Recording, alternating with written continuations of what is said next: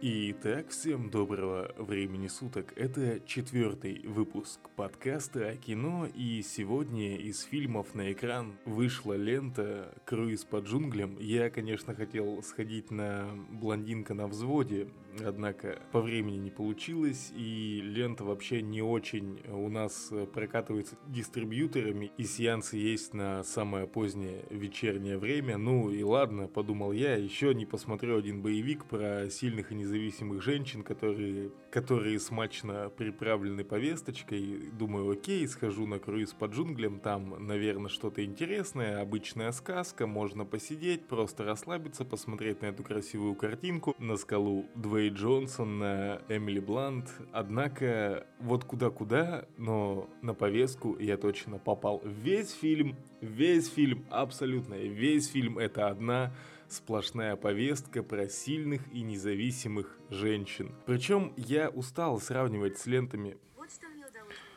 Сири, тебе что-то удалось найти? Что ты вообще такое делаешь? Весь фильм завязан на повестке. Я уже устал сравнивать фильмы с лентами Тарантино, однако и в этот раз не буду избегать данного сравнения, ибо эту повестку пихают просто в лицо. Здесь весь фильм, все мужики говорят о том, что вот женщина, да, это период Первой мировой войны, тогда правила и законы общества были и работали немножечко иначе. Однако весь фильм нам тыкают даже тем, что вот ты женщина в штанах ну или в панталонах, не знаю. Это настолько раздражает. Этим постоянно тыкают. Тыкают над тем, что вот женщина, она не может быть ученым, она не может быть вообще человеком по задумке этого фильма, и все, все мужики должны быть омерзительные, ну кроме скалы. Насчет э, веселого летнего приключения, вроде аттракциона, на который ты можешь сходить и, грубо говоря, отправиться в круиз по джунглям. Сюжет, если без спойлеров, ну просто так себе. Девушка с братом из состоятельной семьи и приезжают в джунгли, находят шкипера, его играет э, Скала Дуэйн Джонс. С ним они путешествуют, ищут э,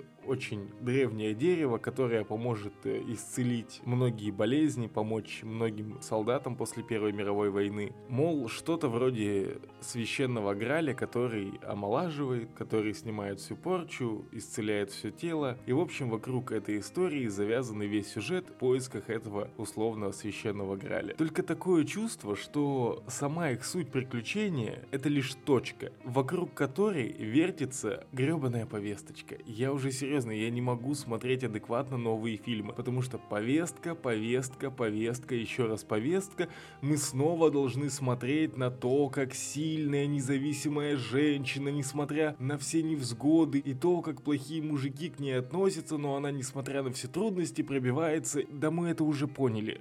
Спасибо, я и до ваших фильмов, до вашей повестки знала о сильных женщинах, но когда тебя этим тыкают в лицо, боже, это уже просто раздражает. Ладно бы еще сам фильм фильм был хорошим. Нет, это просто небольшое путешествие, довольно затянутое, с очень мутным сюжетом. Он словно не знает, на чем строится. То на проклятиях, то на каких-то гралях, то на путешествии. Намешали абсолютно все. Первую мировую, очень тупого каноничного злодея, который злой, потому что злой. С отвратительным немецким акцентом в дубляже, то бишь наш дубляж сделал из него немца, который говорит с акцентом на русском. Отвратительно. Слушать, слушать просто невозможно, когда он открывает рот. Помимо всего, он просто каноничный тупой злодей. То бишь он злой, потому что просто, ну, он вот такой, он злой. И это утрирование всего, утрирование главного злодея, повестки, это просто выбивает из себя. Я не знаю, на это тяжело, это просто тяжелое приключение, на него тяжело смотреть, там намешано очень много историй. В один момент ты такой, типа, блин, что тут вообще происходит? Какой какой в этом вообще смысл? Ах да, смысл показать сильную независимую женщину. В общем, настоятельно не рекомендую ходить на данный фильм, потому что из плюсов отметить могу только... А, еще, кстати, кстати, хотел отметить кису, потому что там есть киса. Очень милая большая киса. Но все, все визуальные эффекты выглядят просто отстойно. Я не знаю, это может э, какой-то период коронавируса сделал фильмы с отстойными эффектами, но спецэффекты с момента аватара, с момента того, когда они смотрелись лаконично, вдруг стали сильно бросаться в глаза. Но ты видишь, что это графика, неправдоподобная, нереалистичная, это графика. Я помню, как я смотрел «Короля льва», это серьезно National Geographic в истории, знакомой нам с детства. Да, фильм от этого не шикарен, и мультик все-таки был лучше, однако ты смотришь на эту графику, это просто тебя восхищает. Великолепная картинка. Здесь же какая-то фигня. Все существа, все животные, какие-то масштабные эффекты, все выглядит не настоящим, искусственным, игрушечным, и даже харизма Скалы Дуэй Джонса здесь не спасает. В общем, настоятельно не рекомендую посещать данную ленту, потому что аттракциона вы не получите. Фильм обычная повестка, замотанная в фантик приключений. Ну, коли у нас такое время, давайте поговорим и о новостях, подобно этому. Главным героем нового хищника выступит женщина, а сам сюжет расскажет о первом появлении инопланетного охотника на Земле. Это подтвердили продюсеры фильма Джон Дэвис и Джон Фокс в интервью Collider. По их словам, фильм будет называться «School», и по духу будет напоминать оригинальное кино с Арнольдом Шварценеггером и выжившего с Леонардо Ди Каприо. Что касаемо съемок, то уже в скором времени они подойдут к концу. Вспоминая ленту о чужом, оригинального чужого, там была сильная и независимая женщина, и все было здорово. Она справилась с инопланетным монстром, она победила, это все здорово, это классно. Однако сейчас то время, когда нам толкают эту повестку в лицо, и весь фильм, мне кажется, будет не о том, что человек пытается спастись от ужасного кровожадного инопланетянина, а просто еще одна повестка по поводу сильной независимой женщины. Я видел женских персонажей в фильмах ужасов, и это были классные персонажи. Однако из-за того, что сейчас все окутано этой повесткой, я боюсь, что фильм будет просто отстойным. Однако стоит подождать, я думаю, первых хотя бы трейлеров, но что-то меня прям огорчает вся ситуация в киноиндустрии на данный момент.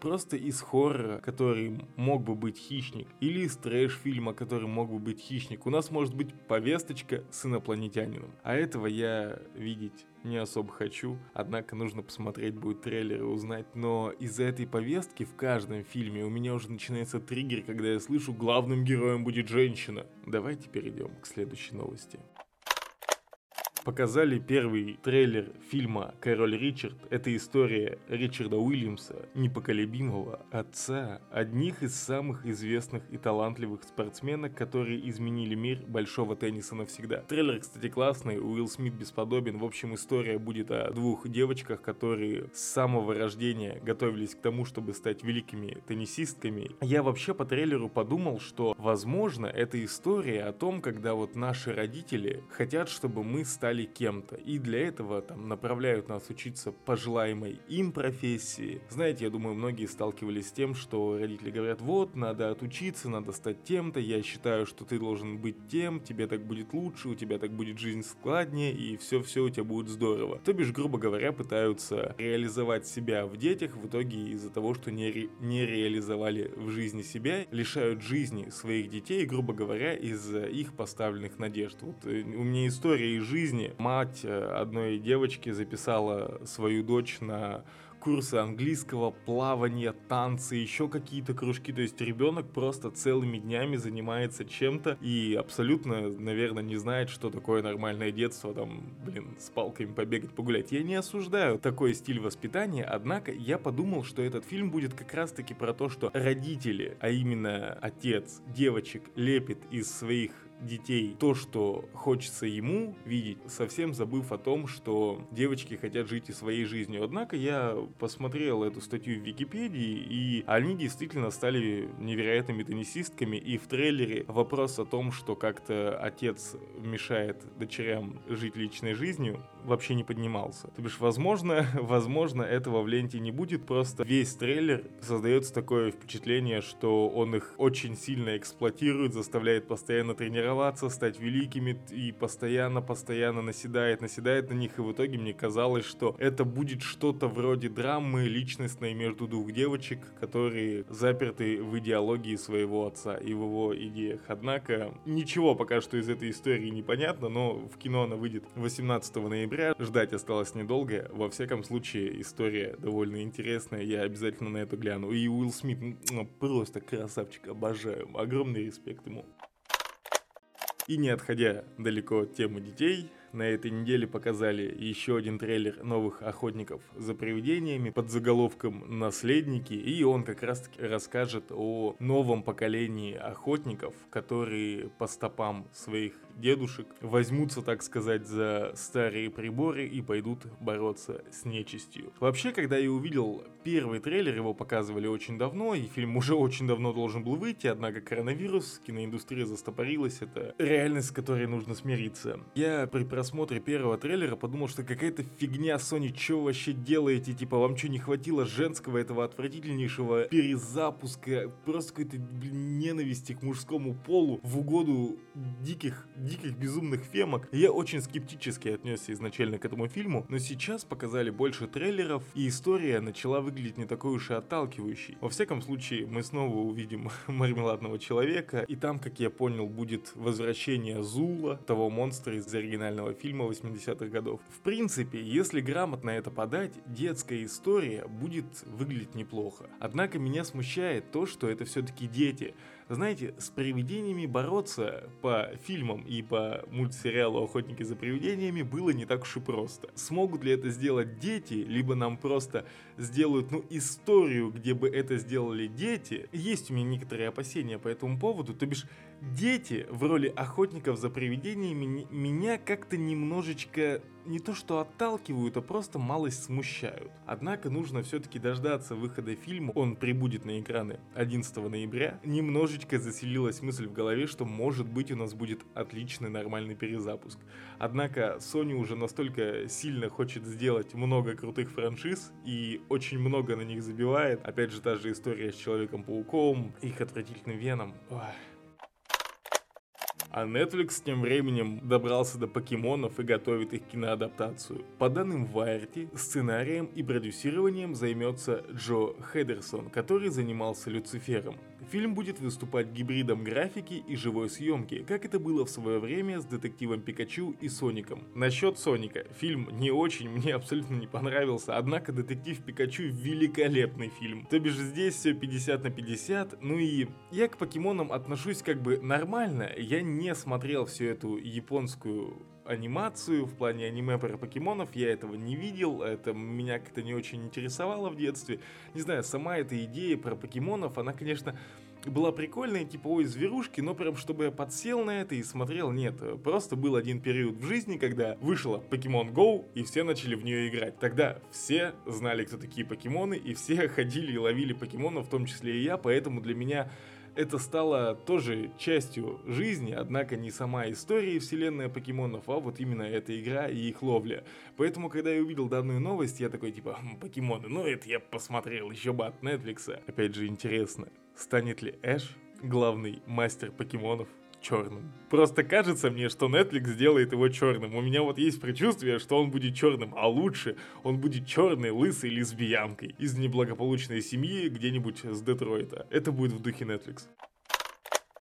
Режиссер фильма «Великий», он же Миямата, обвинил Метрон Голден в попытке похоронить его картину из-за скандала вокруг Джонни Деппа. В своем обращении Эндрю Левитас приводит слова главы отдела закупок Метро Голден Майер Сэма Уильяма, сказавшего режиссеру о решении студии похоронить фильм. Левитасу объяснили это тем, что компания опасается негативного влияния репутационного скандала вокруг Деппа на MGM. Как бы то ни было, в пресс-службе заявили, что картина по-прежнему входит в число работ, которые студия планирует продвигать, однако о датах ничего не сообщали. А, я думаю, все, кто интересуется более-менее кино, знают про суд Джонни Деппа и Эмбер Хёрд. Я тут какой-то позиции придерживаться не хочу, потому что свечку не держал, но доводы Джонни о том, что все было довольно не так, и попытка Эмбер Хёрд на всем этом деле, так сказать, хайпануть и выставить насолившего ей мужа в плане того, что они развелись, как насильника, как вообще Эмбер Хёрд обвинила Джонни Деппа в домашнем насилии, наркомании, алкоголизме, всех смертных грехах, за которые сейчас хоронят карьеры актеров. Еще,